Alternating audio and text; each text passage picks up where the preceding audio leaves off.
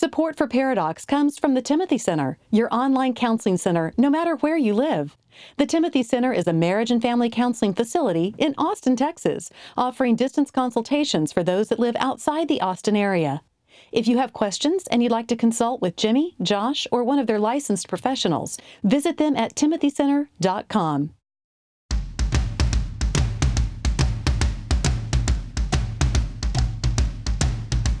Recording live from Austin, Texas, a conversation about marriage and family that women will love and guys won't want to turn off. Dr. Jimmy Myers and Dr. Josh Myers are a paradox. Guys, welcome to the show. Welcome this is Paradox. to the show. And I'm Josh. And I'm Jimmy. And we are excited to have Kate Merrick on the show. Kate, thanks for joining us. Thank you so much for having me. all the way from Southern California. Great. So, I'm tan right exactly- now. I'm sitting here tan. wh- where in Southern California? oh, where? Uh, I'm in Santa Barbara. Santa Barbara. top of Southern California. Oh, yeah, so do you exactly. do you hate America like everyone else in California? That's that was my lead question today. Know, I actually love living living in a liberal state. I really do. I think um, you really have to put your money where your mouth is and Yeah. um, own where you stand. And so, no, I actually love America. I actually, I own several flags. All right. I actually love America. Yeah, I do. Um, Yeah. I actually, I don't know why. Maybe I had clients recently. A lot of Californians are moving to Austin, so I have this conversation actually two or three times recently. But apparently, just the slither along the coast is the liberal part. That there's actually a lot of farmland and conservative pieces. Is, do you find that to be true? I know you're probably on the slither, but do you find that to be true as well? Absolutely, and then and then also like the cities. So you've got like L.A. and San Oh, Francisco, bingo. and they're incredibly liberal. Austin. You know, Yep. Yep. yeah. Yep, yep. But yeah, Yeah. there's salt of the earth right here in California. There's there's hunting. There's Jimbo, you're knocking tons us of off the farmland.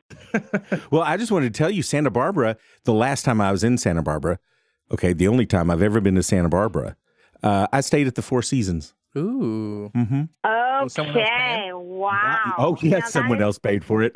I did a wedding and they put us up there. Oh my lord, I have never felt like a rich person before that day. Right? It was That's like as fantastic. good as it gets. Nice, nice. You just tasted the cream of the Santa Barbara right know.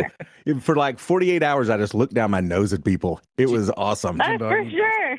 Okay, I'm sorry. Kate, lovely Kate, is a pastor's wife. She actually co founded a reality church there in Southern California with her husband, Britt. She is an author, she blogs also, and she loves to speak. Her latest book is And Still She Laughs. Can you tell us about the book? Sure. Um, and Still She Laughs is the book of basically my journey after losing my daughter to cancer, whom I lost four years ago. Um, I had blogged my way through that on prayfordaisy.com. Obviously, her name is Daisy Love. And it was a pretty horrific journey. And I blogged all the time through that. And as soon as she went to heaven, um, I went dark. I just slammed it shut, nothing for several years, and then um, really, I I just had this you know radical journey from from incredible grief and sorrow to true joy, and so the book is basically my journey from from the day she died until currently. I mean, you. I mean, obviously, there are no words to describe that type of experience, that unexpected experience. How in the world did you guys work through that individually as well as a couple? Um, well, I've got a story for you. And um, right around the time of, I think, my daughter's fourth cancer diagnosis, which is, you know, the death blow pretty much, um, we were in the hospital all the time in the hospital, my husband and I. His name was Britt. And we were basically ships in the night. I mean, we hadn't slept in the same bed for months upon end. And we would we would trade shifts. We would do twelve hour shifts in the hospital and um and you know every single day all day there's a million choices there's just fear surrounds every second and stress and it's just unbelievable to try and keep that going to try and take care of a sick child and um and and and stay together you know as a couple and stay on the same page and so um one day I was in the hospital and we're talking on the phone, and I don't even remember what we were talking about. It was an especially stressful moment, and I I said something along the lines of well whatever, and I hung up on him. And that's not the kind of like couple we are. We're not you know we don't yell, we don't hang up. And he called me right back and said, "You don't hang up on me." And I was like, "What?" And he said, "We are on the same team." And he wasn't like, You disrespected me, you hung up on me, you're not going to disrespect me. He was like, No, we are fighting against the same enemy here. We are on the same team. We are all each other hat. You, me, and the Lord. That's it. And I was like, whoa, you are right. And so you have to fight to stay on the same team and you have to understand each other and give each other that space to be able to, you know, express yourself or um, just to realize, like, hey, this is how my spouse deals with stress. This is how my spouse deals with grief. And then after Daisy died, we, um, you know, it was just this radical thing. You lose your kid, and you, you just look at each other, and you're like, "What in the actual heck just happened?" Mm-hmm. And you just have to give each other just so much space and so much respect, and just understand, hey, they might grieve differently than you do, but they're dealing with stuff on their own, and so um, we just gave each other that respect and that space, and we we pretty much don't really grieve together. We're similar in that we grieve alone. I don't grieve with anyone. I don't call my mom to grieve. I don't want to. I don't really want to grieve with him. Um, it's really private for each of us, and so we just have this constant. We're on the same team. We're on the same team, and we just support each other in what we need to do. But then we also put our foot down, almost like with a child, where you put your foot down with your child and you're, you're like, no, this behavior is not acceptable. It's destructive. Sure. Destructive to you and it's destructive to the family. Just like he put his foot down, like, no, you're hanging up on me is not acceptable. And so that's kind of just how we took things um, from that day on is is um, you know if we see destructive behavior in each other, we call it out in love hey man, I love you, you love me. This is not how we're going to roll here. And um, that's kind of been our basic structure for dealing with grief together.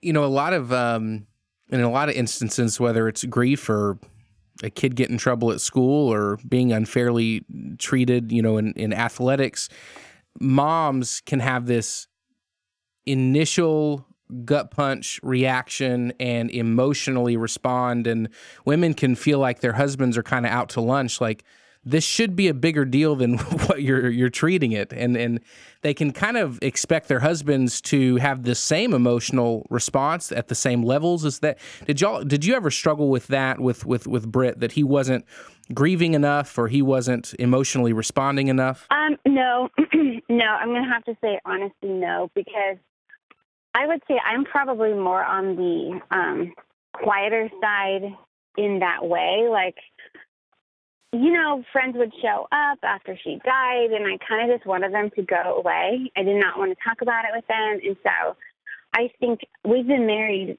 uh, we're going on 20 years now. And when you know someone that well, you don't expect them to be like you. And I think that's what the key is saying he's his own person if I expect him to behave or grieve or or love like me, that's ridiculous. That's really immature. And so um, I actually really respect his point of view. And like you said, like with sports or if something happens to your kid that's unfair, I've learned to really look for his opinion on things because we're different people with different life experiences. And I really uh, respect his opinion on something. And so we have a 16 year old son and sometimes when stuff happens with him, I'll be like, okay, this is how I feel about it. This is what I feel like I want to do about it. What do you think? And then he'll either be like, no, you're completely insane. I used to be a teenage boy, so this is what we're going to do. I'll be like, oh, cool, thanks. And I think it works both ways. You know, I can say, um, you know, now he knows what it's like to live with a woman with hormones. And he's like, mm-hmm. you know, you're insane one week out of the month. And I'm like, wait, I am for real? And so I think there's this, you have to live with each other with understanding and kind of be a little more self aware in your responses to each other and and kind of take that step back and say, okay, I'm going to really respect your opinion here and be grateful for you. And honestly, I'm so grateful that we're not exactly the same because that would just be weird. And I think that um, that when God has been so kind to us, when one of us is up, the other one's down, and and vice versa. And so we've been able to be really encouraging toward one another um, when one of us is kind of going off the deep end, if that makes sense. well, I tell you, you guys have lived through, of course, every parent's worst nightmare, and you you grieve alone, and you've just experienced this absolute gut wrenching. At what point did you say, you know what? I think I'll try to take this experience and impact thousands of lives and write a book? It took years. I I probably I probably did not even look up to the sky for two solid years. And um, I kept it together. I kept it together for my son. My son was 12 when his sister died. Um, just right at that tender age, I kept it together for the, you know, for the sake of our marriage and and the body of Christ. And um, but I would have to say, in my own personal grief journey, I literally just spent a couple of years in dust and ashes, like Job, just scratching myself and just why. I didn't take any speaking engagements. I didn't write at all because I just I needed to be authentically in my grief and sit in it and um, not try and make sense of it prematurely. I think that's a huge mistake. I know in our culture with grieving people is people want you to be okay, and that's why people slap flimsy Bible verses on you. That's why people, you know, send you letters like, "It's okay, sure. she's great, she's in heaven," and they want you to feel better. And I know all those things. I know she's in heaven. I know she's the one that's okay. But it's okay to not be okay for a while. Absolutely. So I spent a couple of years not being okay, and um, and then the Lord really led me to say yes to a certain speaking engagement. And the verse being taught was Proverbs 31, 25, and 26, which says, Strength and dignity are her clothing, and she laughs without fear of the future. And um, he said to me, they said, you get to choose which verse you want to teach. Oh, and also the teaching of kindness is on her tongue, which all three of those those phrases are just incredible, incredible, beautiful scripture. But the Lord really told me to last with a fear of the future. That is for you. I have something to tell you. And it's funny because when you take a speaking engagement, when you teach others, you're the one that gets all the goods. You're the one that gets the hours and hours and hours in the Word. You know what I mean? You're the one that gets the benefit. You think, "Oh, I'm doing this for them," but honestly, it's it's for me, and they get a fraction of what I get. And that's that was kind of the beginning of of the healing process for me is God speaking through me or to me through scripture. And um, after I took that speaking engagement, I, I thought, this is so life giving. I could go on and on and on. And so that speaking engagement turned into 12 chapters, and I just started writing it out. I have a baby. Well, she's three now, but I had a baby then when she went down to sleep, I would just start writing and writing and writing, and it turned into a book. Gary, I'm going to butcher this quote by Gary Thomas, but he discusses the idea that discontentment comes out of expectations that were broken, where contentment comes out of just being thankful the, to the for the things that we do have, the things that we have received. How much of your grief? Had to move away from the broken expectation of your children, your child, Daisy, outliving you, um, and towards the years that you did have with them and being thankful for those? I would say that was my landing place, is like that perspective. I, I think it was it was actually both. It was the beginning of healing and the landing place in it. Um, I think it's absolutely huge. I think we expect things to go so perfectly. I think that's what goes wrong in marriages. We expect women expect their husbands to read their minds. Um, men expect women to behave like men, and it's ridiculous because that's just not possible. And I don't think that's the way God wants it to be. And so, yeah, that perspective is huge. I think I think there's just the just the radical human emotion of grief that just plays a huge part in it. But as far as like, okay, I'm gonna I'm gonna back up a little bit and, and say this thing. Um, it's okay to not be okay, but it's not okay to stay that way. So I think in the not being okay, there's that. You got to get through it. You know, Job lamented. God said you didn't sin and all that. He was totally okay with Job crying for 37 chapters. And I love the um, the NLT New Living Translation. Job says, um, "I wish I was never born. I hate my life." He tells his friends, "When are you going to stop blowing hot air?" I mean, it's so real. And and at the end, when God, you know, God confronts Job on all that, he's like, yeah, he didn't sin in any of that. And so that to me is a green light to be like, I am not okay. But then God speaks to Job from the whirlwind and he just reveals himself to him. And so I think that's in the let's not stay that way. God saying, I'm bigger than you. I've got this. Look to me, not to your problems. And that's also part of perspective. And then that leads you to, you know, a heart of gratitude. Like Job ends up worshiping God after all that. In the beginning and in the end, you know, his perspective kind of started in the beginning. God gives and takes away, but blessed be his name. You know, you sound like an amazing Bible teacher. It's a shame that as a woman, you have to stay silent in the church because you have a lot of really good things to say. And you know what? I have great hair too, and all the hair covering is just uh. Now then, you, you've noticed this, and maybe other people don't know. We do meticulous research for this show. And so, 15 to 20 seconds before we began taping, we asked you, So, what is your Instagram and Facebook and Twitter information? And you said something that nobody has said in the history of this show. Okay. I don't have any of those things. Yep, I don't. Please discuss. Alrighty. Um, I've never had an interest in Facebook. Um, I gotta say, I walked over to my friend's house one day. She had her computer open and it was on Facebook, and I said, "Oh, that's what Facebook is, huh?" And she said, "Yeah." And I read it, and there was a friend of hers describing how many loads of laundry she did that day, and that she was going to the grocery store afterwards. And I thought, I will never get that five seconds of my life back. I am so offended. I what is this? And why do people Oh, waste but there's time? political posts now. You're missing out. I am missing out apparently on laundry and politics.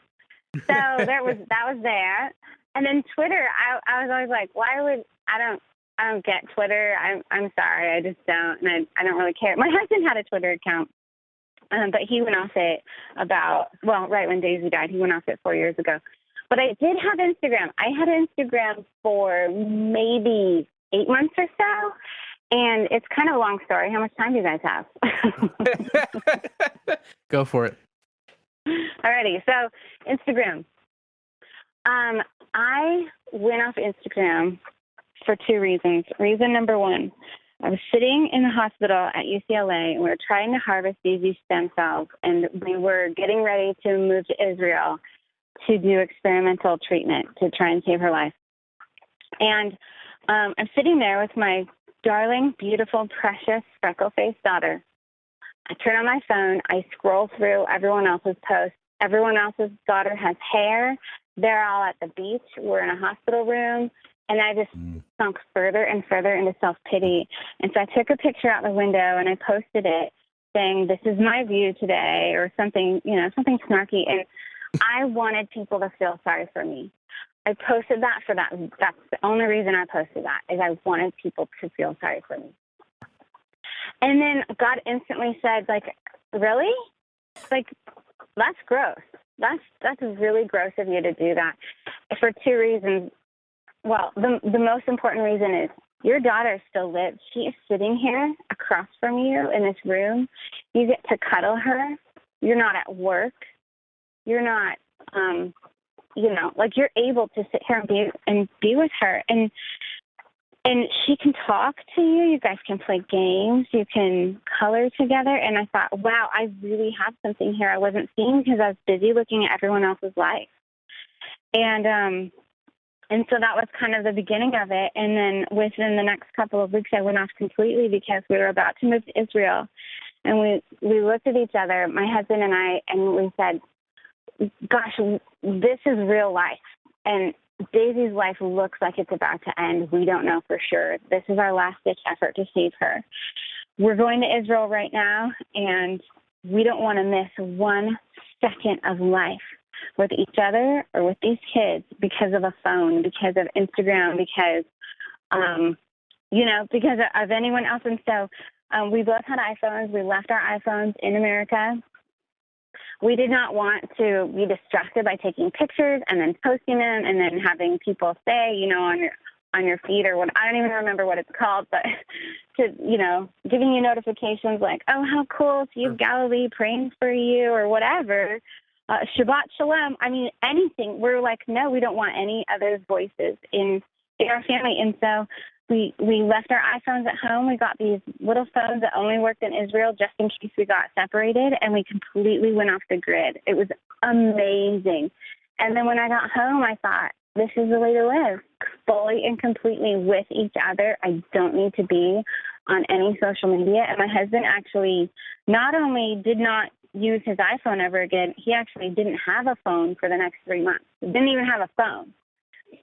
So um, now he does because I got really sick of him, his friends calling me, and so like But you've the got to get a phone. idea, the idea that I, I think at some level it's talked about, but to you put it so plainly, the idea that social media disconnects us from real life. Uh, I mean, that's that's incredible wisdom. Well, and we discussed this just before we went on. But after that, you are one of our favorite guests and get a free dinner at Enchiladas y Mas. I I'm wanted to gonna share cash that with you. in. What'd you say? Cashing in. Cashing in. Yeah. Um, Do y'all ever make it to Austin? Um, I was in Austin for If Gathering this year and last year. We actually just talked to. We spoke with Jennie Allen yesterday. Um, are you involved in her ministry, or did you just attend the event? She had us speak actually um, Okay. at at If Gathering, and then I did. I filmed a little. Um, they do If Equip. It's like little Bible studies. So I filmed one of those. Yeah. So I was on that. Well, the next time, I, I know if you have to like send a carrier pigeon Well, you've all. with the message that you're in town, it's on us. We're doing smoke signals. then you and the big bearded guy that kills things, we are going to Enchiladas y Mas. well, you also promised Jennie and Zach. You're racking up quite the See, I know. Um, But I mean it with y'all. I didn't really mean it with her, but with you guys, I mean it. guys, if you want more from Kate, it is K, just the letter, and then her last name, Merrick.com. And that's where she does most of her updating and blogging and where you can hear from her. Um, if you want to check out Daisy's story, it is prayfordaisy.com. And the memorial service is on that as well, right? That's right. Yeah. Um, so definitely go check out both of those websites. Kate, we appreciate you being on. Thank you so much. Thank you. Hey, thank you. It was awesome. You know, right before we went on, she had said, Yeah, Britt, her husband, he has a giant beard and he likes to kill things. And so I thought, well, he's obviously a Jewish priest and he's working in the temple and he's sacrificing turtle doves and mm-hmm. such, mm-hmm. especially like in California, because I think they shoot you if you shoot something in California. So, but what an amazing couple. That is the closest I've been to crying on our episodes. Yeah. when she described her social media feed and sitting with her daughter. God, and she's still right here and I can still play games with her. I mean, seriously. Amazing. And she's and still she laughs is the name of the book. Got to grab it. You know, I was sitting there thinking, no Instagram, who published her book? Cuz all they ask is how are you going to promote what how big is your platform? I had to publish her book. She was great. I don't care what the platform. Here, I loved her pieces. Um, she described grief, the the beginning of it, as I went dark. You know, when she was describing how her marriage dealt with the grief, she, she might have used this word, but the, the first thing that came to my mind is that they had humility towards one another. They allowed each other to grieve differently and individually. She discussed the importance of sitting with the grief and not running away from it, and the idea that it's it's okay to not be okay. Oh, to think that my husband has got to respond like me, to grieve like me, to see things like I think, that is so immature. And what is she? Like 12? I don't know how she's she sounds 20 so young. You she's 40? Is she 40? I have no clue, Jimbo. She sounds so young. But I mean, you the, that's what you learn over time is well that's just stupid to demand that you respond to things like I respond to things. A lot of wisdom If you want more information about this show, as well as all the links to Kate's information, go to paradoxpodcast.com and click on the episode tag uh, or tab. And if you want to follow us on Facebook, Twitter, or Instagram, you go to that same website, paradoxpodcast.com. And if anyone wants a free dinner at Enchiladas y Mas, Everybody, like the Pied Piper. No, like Oprah, you get a free dinner at Enchiladas y Mas. You get a free dinner. Yeah, just call Josh, Uh-huh, uh, and he'll he'll he'll take you. Guys, have a good rest of your day. Peace. Paradox is produced by Billy Lee Myers Jr. and researched by Dr. Jimmy and Dr. Josh Myers. For more information about our Paradox evangelist, Julie Lyles Carr, go to julielylescarr.com. If you want more details about what was discussed on today's show, go to paradoxpodcast.com. Next time on Paradox. And as soon as we begin to uh, consistently encounter that shame, uh, what we do is we start to have to hide our, our true self away. We begin to distrust our sense of worthiness, and our lives really become this project of trying to develop a different self, like a false self, that we think will be more presentable to the world.